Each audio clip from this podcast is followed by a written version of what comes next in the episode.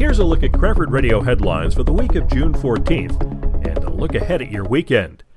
The State Department of Health issued a notice this week warning a person with a confirmed case of measles was in the AristaCare Health Services office on May 30th between 10 a.m. and 2 p.m. Anyone who was in the Birchwood Avenue facility at the time should contact a healthcare provider if they've not had the disease or have not been vaccinated against it. For the first time, a pride flag was raised in front of the Cranford Municipal Building this week. The rainbow flag was presented to the township by the Cranford High School Diversity Council. It will fly throughout the month of June. The CHS sports teams have begun their summer break. There's a chance of a thunderstorm Friday after 10 a.m., otherwise mostly sunny with a high near 76. On Saturday, sunny skies with a high in the low 80s. On Sunday, there's a chance of showers and a thunderstorm.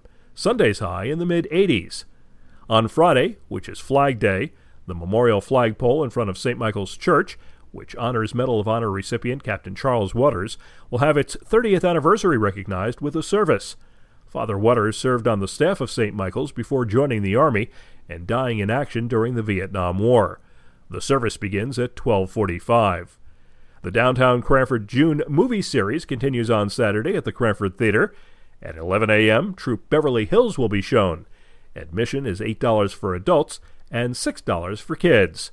A presentation on square foot gardening will take place Saturday afternoon at 2 at the Hanson House. For more events and details, visit Cranford.com. News provided by TAPinto Cranford. For Cranford Radio, I'm Bernie Wagenblast.